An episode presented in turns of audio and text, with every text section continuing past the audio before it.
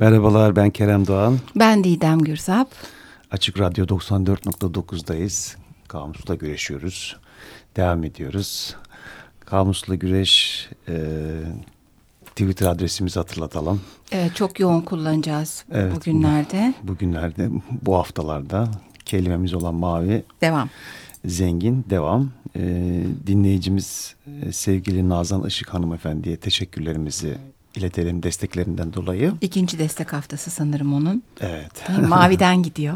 Evet. Instagram ve Gmail programla aynı adlı hesaplarımız da var. Evet. Yazmak, takip etmek için bekleriz. Tabii renk olduğu için işin içerisinde halde renkli paylaşımlar da olacağını hatırlatalım. Özellikle sanatla, resimle ilgili. Evet, mavi devam ediyoruz. 2 hafta yapmıştık. Hep olumlu çağrışımlara vardık aslında. Hı-hı. Geçmiş programlarda vardığımız sözcükler yahut da kullandığımız bazı görsellere gene Twitter sayfamızdan ulaşabilirsiniz. Ama hep olumlu gitti gerçekten. Bugün biraz olumsuz taraflarına da bakacağız. Evet. Gibi geliyor bana. Ben de işte Larus Semboller Sözlüğü var. Sözlüklerimize devam edelim istersen. Mısır mitolojisinde Mısır'ın koruyucu figürü Amon mavi bir tene sahiptir diyor kitapta. Çünkü kendisi göklerin tanrısıdır. Tıpkı Uzak Doğu'da olduğu gibi aslında. Ondan da bahsetmiştik. Evet, Şiva ile Şunon. Roma ve Yunan medeniyetlerinde mavi Zeus'u, Roma'da Jüpiter'i ve dişilik tanrıçası Hera'yı temsil ediyor. Roma'da Junon diye geçiyor. Athena mavi bakışlı tanrıçadır aynı zamanda Yunan mitolojisinde. Bilmiyordum. Olumsuz tarafları işte bunlara rağmen diyor Romalılar mavi gözü utanç verici bir şey ve kadınlarda uçarı mizaç olarak görüyorlar. İşaret olarak görüyorlar. Bak bazen oluyormuş olumsuz tarafları. Roma İmparatorluğu kendi mor rengini barbarların rengi Kaeruleus color yani mavi ile çatıştırır. Yanlış okudum. Kaeruleus color. Evet, bayağı zormuş ama. Latince olunca zor evet. Latincemiz yok. Evet. Bir de hikayesi de ilginç. Bu Keltlerin, Bretonların, İngilizlerin düşmanlarını korkutmak için vücutlarını hayalet orduları gibi maviye boyamaları. Gerçi bu filmlerde falan da geçiyor galiba evet, değil mi? Evet, açacağız aslında bunları tarihini mavinin açarken. Hem Romalılar hem barbarlarla ilgili. Evet. Neydi bir film vardı meşhur? Braveheart mı? Braveheart da vardı değil mi? Mel Gibson evet. Maviye boyuyordu yüzünü. Maviydi. Bir de hanedan armacılığında gök mavisi adaleti, tevazuyu, sadakati, iffeti ve dürüstlüğü simgelermiş. Olumlu bir taraf olarak yine. Hı hı. 13. yüzyılda Avrupa'ya Konstantinopolis ikonaları yani Haçlı Seferi ganimetleri geliyor. Bu ganimetlerde kullanılan mavi sıcak bir renk olarak nitelendiriliyor. Belki o şeyle de ilgilidir. Bu mavinin çıktığı yerler anlamı Sibirya'da ultramarinin geçtiği hikayede bahsedeceğiz galiba. Ya da ganimet oldukları için mi sıcak geliyorlar? Olabilir. Fransa'da kralcıları temsil ediyor. Cumhuriyetçilerin rengi kırmızı. Hepimizin bildiği gibi. Astrolojide mavi ise Jüpiter'in rengi ve suyu temsil ediyor aynı zamanda. Semboller sözlüğünde bu. Aslında geçen hafta simgeler sözlüğünde de hayli vardı. Evet. Böyle Didemciğim. Evet, şimdi yavaş yavaş tarihine bir bakalım, evet. Geçeceğiz herhalde. Hı hı. Şimdi bu programda elimizde internetten de bazı kaynaklar var. T24'te Mavi'nin hikayesi başlığı altında aslında tarih boyunca mavi anlatılmış Ali Kayaalp tarafından. Hı hı. Sonuçta tutarlı bilgilerin olduğu bir kaynak. İnternete biraz mesafeli yaklaşıyoruz ama çok ilginç şeyler vardı. Şimdi daha önce de bahsetmiştik. Doğada çok bulunan bir renk değil mavi. Hatta zehirli şeyleri de bazen işte ya da küflenmiş, mantarlanmış mavi olarak görüyoruz demiştik. Sonuçta bu resimde, kumaşta veyahut da işte takılarda şunda bunda kullanılmak için mavi pigmente ulaşmak biraz zaman almış insanlarda. Hı hı. Şimdi eski Yunan'dan başlamış Ali Kayaalp yazısında. Hatta linki de veririz internet sayfamızda. Evet. Orada çok daha detaylı bilgi var. Mavi severler, merak edenler takip ederler. Şimdi biz tabii En başta demiştik ya hep, hatta kelimenin köken olarak birçok dilde deniz ya da su ya da gökle bağlı bir kökten oluştuğundan bahsetmiştik. Ama eski Yunan'da denize mavi diye bakılmazdı pek deniyor. Yani bazı kaynaklar elden geçirildiğinde aslında daha çok koyu yeşil ve onun tonları olarak denizden bahsediliyor. Hatta böyle işte kırmızıya çaldı falan gibi şeyler var. De eski Yunan'dan biraz daha tabii yakınlara geldiğimizde Shakespeare Macbeth'te bile denizden yeşil olarak bahsediliyor gibi bilgiler var. Yani bizim hep aynı gördüğümüzü sandığımız doğa parçası bile başka başka algılanabiliyormuş. İbranilerde Tevrat'ta geçen tekele mavi mor leylak arası bir renk. Gökteki kutsal taht fikri maviyle bütünleşmiş. Zaten malum bayraklarındaki Davut yıldızı da mavi. O yüzden İbrani kültürü içinde de bir mavinin önemi olduğu bilgisinin altını çizebiliriz. Sonra Sümerler ve eski Mısırlardan bahsediliyor. Mısır'da lapis lazuli çok kullanılmış ama asıl ondan evvel onların bir Mısır mavisi var. Yani öyle en mi? Eski mavi. Mısır mavisi. O geçiyor, evet. Milattan önce 2200 civarı. Bu da başka bir kaynaktan matematiksel.org gene linkini veririz. Emma Taggart'ın bir yazısından tercüme edilmiş. Milattan önce 2200 civarında bu Mısır mavisi üretilmiş. Buna da kuprorivaite deniyor. Kireç taşı, kum, azurit ve bakır taşı içeren minerallerin bir araya getirilmesiyle oluşturulmuş açık bir mavi. Görseller paylaşırız gene. 1470 ila 1650 Fahrenheit ısıda ısıtılmasıyla bunların oluşturuyorlar bu şeyi, maviyi. Bunların yaratılma süreçleri de çok ilginç aslında. Evet, yani. Hepsinin hikayesi var. Bir sürü mavi var. Hatta mavi gerçekten şiirde, edebiyatta da çok kullanılıyor. Ondan da bahsedeceğiz sonra. Böyle bir şiir sokakta, işte grafitilerde, internette gibi bir başlık altında mavi gibisin, her tonun güzel diye bir alıntı gördüm. Bir imza yok. Bayağı aramama rağmen bulamadım ama. Gerçekten öyle. Değil mi? Evet. Bence de her tonu güzel. Her tonu çok güzel. Yani taşlardaki rengi, lapisin rengi, turkuazın rengi, gök mavisi, çivit, kot mavisi. Evet, indigo, hepsi çok güzel. Efendim, bu Mısır mavisi 2006'da bu mavinin floresan altında parladığı ve yeni bir kızıl ötesi ışın yaydığı tespit edilmiş mesela. Yeni tetkiklerle bakıldığında tarihsel olarak bu bilgiyi verebilirim. Ondan sonra gene sırayla gidecek olursak Sümerler'de de kullanılıyor demiştik. Mısırlılar lapis lazuli'den o laciverte yakın maviyi elde etmekte biraz daha geç kalıyorlar. Yani öbür bahsettiğimiz daha açık maviyi bulmuşlar. Ama mesela Tutankamon'un maskında çok da popüler bir artık görseldir ya o. Lapisi bayağı bir yoğun kullanmışlar gözlerde ve diğer bölgelerde, birçok Mısır şeyinde, figüründe var. Ama sanırım orada çıkmıyor tabii lapis lazuli madeni olarak. Dünyanın hani Şili'de var bildiğim kadarıyla, Zambiya'da, Sibirya'da varmış. Tabii en meşhuru da, en önemlisi hatta Afganistan'daki madenler. Biz zaten sadece ondan bahsetmiştik evvelce galiba, Afganistan'dakinden. Sen başka nerede var dedin? Sibirya'da? Zambiya'da ve Şili'de varmış. Evet. Dünyanın. Eski Yunan kültüründen bahsetmişken hani daha sonraya da biraz kayarak şey diyebiliriz. Yani bu Yunan adalarında mesela Santorini'de çok kullanılan bir renktir mavi. Kiliselerin kubbelerinde, kapılarda, pencerelerde, başka kültürlerden. Çağrışımlarda da bahsetmiştik. Benim aklıma direkt Yunanistan geliyor. Yani hem bayrağının rengi, hem mavi, denizi, her yeri deniz olan bir ülke. Her yanında yazlık bölgelerinde hep kapı pencere renkleri. Yine eski Girit'e gidildiğinde, eski Yunan'a, Girit'te mesela bu Knossos fresklerinde mavi kullanılmış çok. Meşhur bir mavili kadınlar freski var. Bunu da paylaşırız. Etkin bir renk. Oradan Romalılara geçiyoruz. Romalılarda şimdi şöyle bir durum var, bir sınıf hikayesi var. Zaten eski Yunanlar ve Romalılar çok sınıfsal toplumlar ya. Aslında mavi çalışanların ve işçi sınıfının rengi olarak görülüyor. Genel olarak çok makbul değil ama İki mavi var. Gene aslında Ali Kayaalp'in Mavi'nin hikayesi internet sayfasına geçtim. Kendi şimdi, renkleri mormuş işte. Evet. Mor kırmızıyı da kullanıyorlar. Hı-hı. Bir de tabii beyaz giysilerinde. Şimdi soylular Indicofera tinetoria denilen bir bitkiden elde edilen indiko mavisini giyiyorlar. Hı-hı. O dönem için daha nadir bulunan, daha pahalı bir şey. O yüzden sınıfsal olarak pahalı maviyi tercih ediyorlar. İşçi sınıfı diyebileceğimiz kısımsa daha ucuz ve yaygın olan Isatis tinetoria çivit mavisini kullanıyor buradaki kaynağa göre.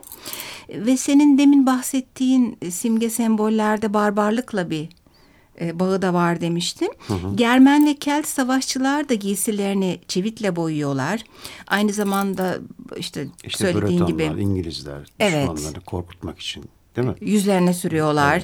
Evet. Ya gene ben de böyle tam bir Game of Thrones hastası gibi, o kadar da değil sevgili dinleyiciler. Yani de öyle oldu ama Game of Thrones'taki Dothrakiler de bazı sahnelerde yüzlerinde mavi boyalar falan. Yani bu barbarla özdeşleştirilen bir yanı da var. Aklıma geldi, mavi dönemi var ya Picasso'nun, o dönemde de hani böyle bir melankoli, hüznü, bir korkutuculu, bir soğuk bir yanı var gerçekten mavinin. Böyle biraz daha açık mavi de ama değil mi böyle? Evet, onda farklı mavi değil, soğuk bir mavi tonunda. Abi birçok şey birbiriyle de çelişen, aslında şimdi yavaş yavaş orta çağa doğru geçiyoruz. Hı-hı. Orada bütünüyle Meryem, işte göksellik, yücelik, uhreviyet, derinlik çağrışımlı bir renk halini alacak. Ama bence bir şarkı arası verelim. Geldi mi zaman? Evet. Buyur. Çok sevdiğim Madrugada'dan Strange Color Blue.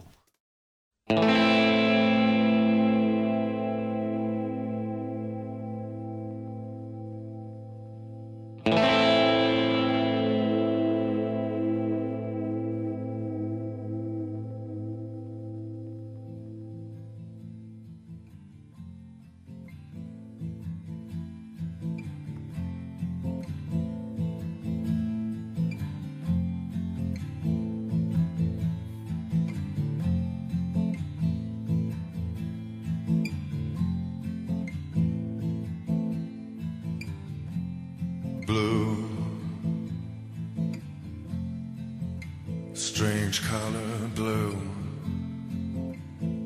16 times on the move.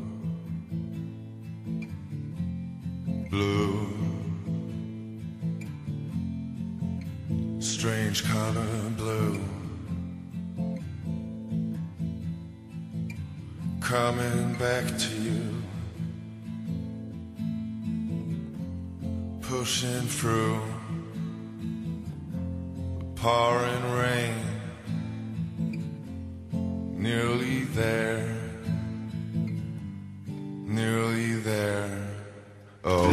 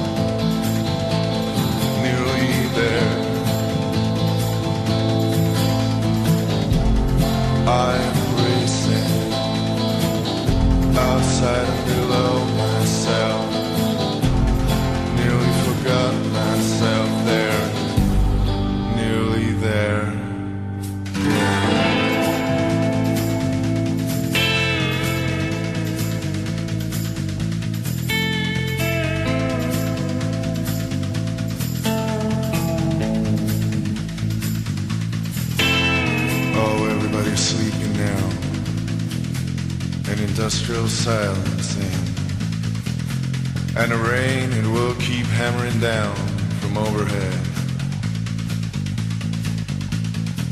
Now there's a blue, blue, a strange color blue. Let me dream of me and you. Oh, while the rain keeps coming down hard, all running down the window like a vein on my arm. Oh, running down the window like a vein on my arm. Yeah, this is how we do it. This is how we do it. This is how we do it.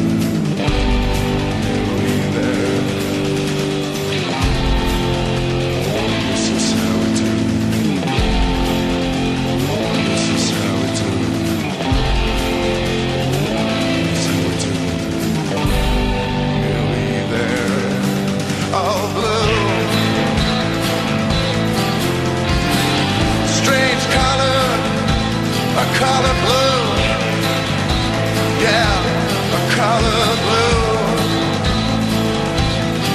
Oh, blue, blue, blue, yeah. Strange color, a color blue, yeah, a color blue. Oh, blue, blue, blue, yeah. Strange color. A color blue, oh, a color blue. Hey, little Mr. Driving Man, keep your head up. We are nearly there, nearly there. 94.9 Açık Radyo'da Kamusla Güreş devam ediyor. Gelse de gitsek madrugada. Evet, çok güzelmiş. Maviye devam. 3. programımızdayız. Tarihsel sürecini aslında ele alıyoruz Mavi'nin vardığı sözcüklerle. Şimdi efendim, biz Mısır mavisinden, deniz mavisinden bahsettik. Eski Yunan'dan, Roma kültüründen, Sümerlerden, orada mavinin nasıl olduğundan bahsettik. Yüzyıllar ilerlemeden bir şeyden bahsedelim. Bir deniz mavisi var. Ultramarin olarak mı geçiyordu? Ultramarin, evet, mavinin bir tonu ultramarino diye geçiyor. Denizlerin ötesinden demek. Evet, deniz olarak. Aşırı. Evet, deniz aşırı. Evet, çok güzel de bir karşılık. Yani bu taş tabii, hani işte bu renk lapis lazulden elde ediliyor.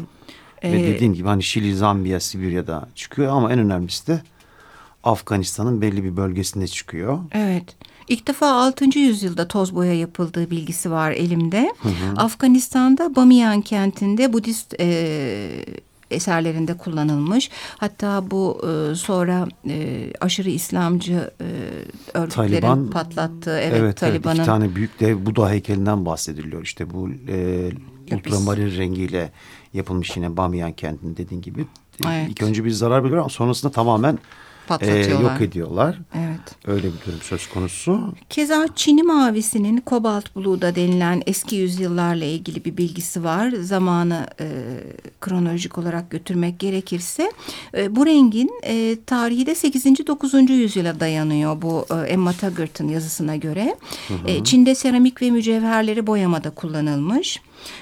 Alüminyum oksit bazlı daha saf bir versiyonu da daha ileri yüzyıllarda geliştirilmiş ama yani ilk 8. 9. yüzyıl gibi gidiyor. Ama İran'dan gidiyor o renkler. Ha evet. Hatta sen de o bilgi verdin. Gremlin mavisi de deniliyor. Kobalt. Ne mavisi? Gremlin mavisi de deniliyor buna. İran'la bir takas sonucu aslında. İran'ın Çin'in meşhur Seladon porselenleriyle bir takas durumu söz konusu oluyor.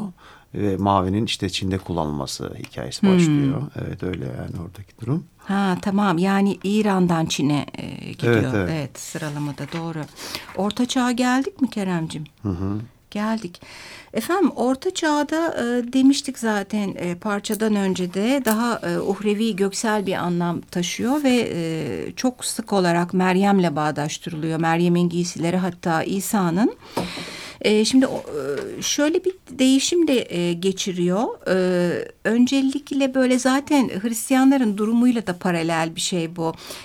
Çok zor bir dönem geçiriyorlar ya Hristiyanlar, önce hep kaçmak durumunda kaldıkları, cezalandırıldıkları, paganizmden Hristiyanlığa geçilirken yoksul Hristiyan imajının çok altının çizildiği. Böyle bu yoksullukla da çağrışan, bağdaşan bir anlamı varken gittikçe daha uhrevi manalar yükleniyor. Sonrasında 12. yüzyılda Fransız ruhban sınıfının önde gelen isimlerinden Abbe Suger, aynı zamanda dönemin Fransız krallarıyla da çok yakınlığı var bu şahsın. Güç ve etkinliğini göstermek için bunlar pek çok şeyler yapıyorlar ya, yani maddesel olarak da. Saint-Denis Bazilikası'nın yeniden inşasını üstleniyor. Şimdi buradaki vitraylarda kullanılan bir mavi var.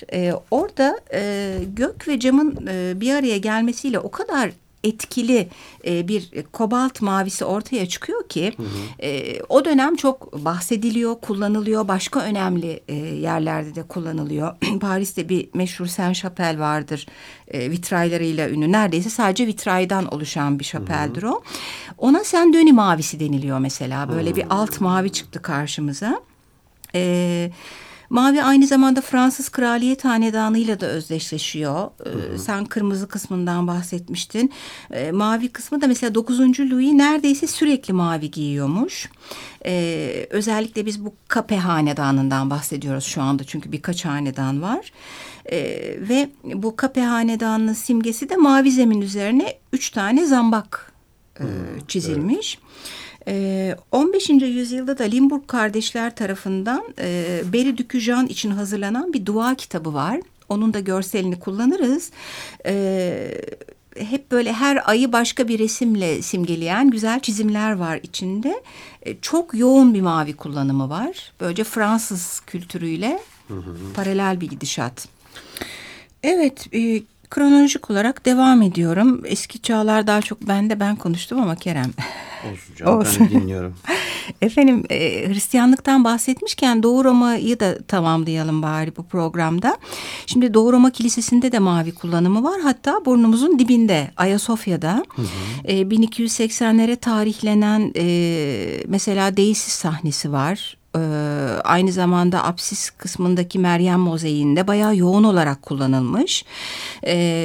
Bu Meryem mozaiğinde mesela 4 ayrı mavi tonu kullanılmış. Kobalt, turkuaz, koyu mavi ve neredeyse mora yakın bir mavi kullanılmış. Hep Meryem'le anıştırılıyor demiştik renk için. Mavi mozaikler çoğunlukla indigo ile boyanıyor. Aslında pahalı ama tabii din için feda olsun yaklaşımı var. Bu kiliselere destek olanlar parayı şey etmiyorlar. Evet, aynı şey için de geçerli.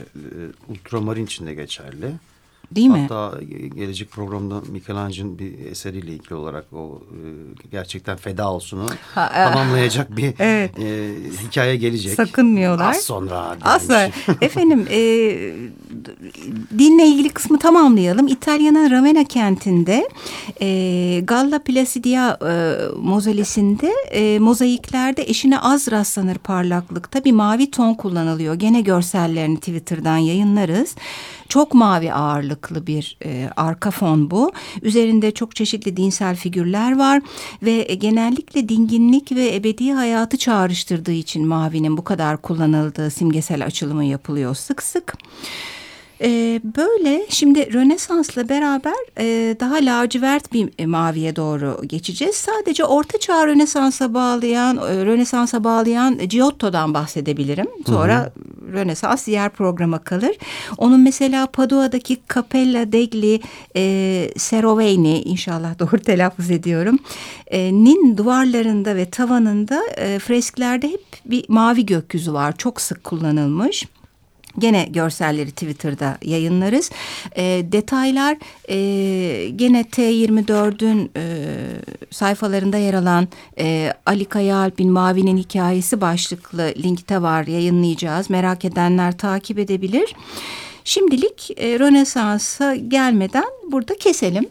Olur. Renk renk gidiyoruz. Mavi'de görüşürüz haftaya diyelim. Hoşçakalın. İyi haftalar.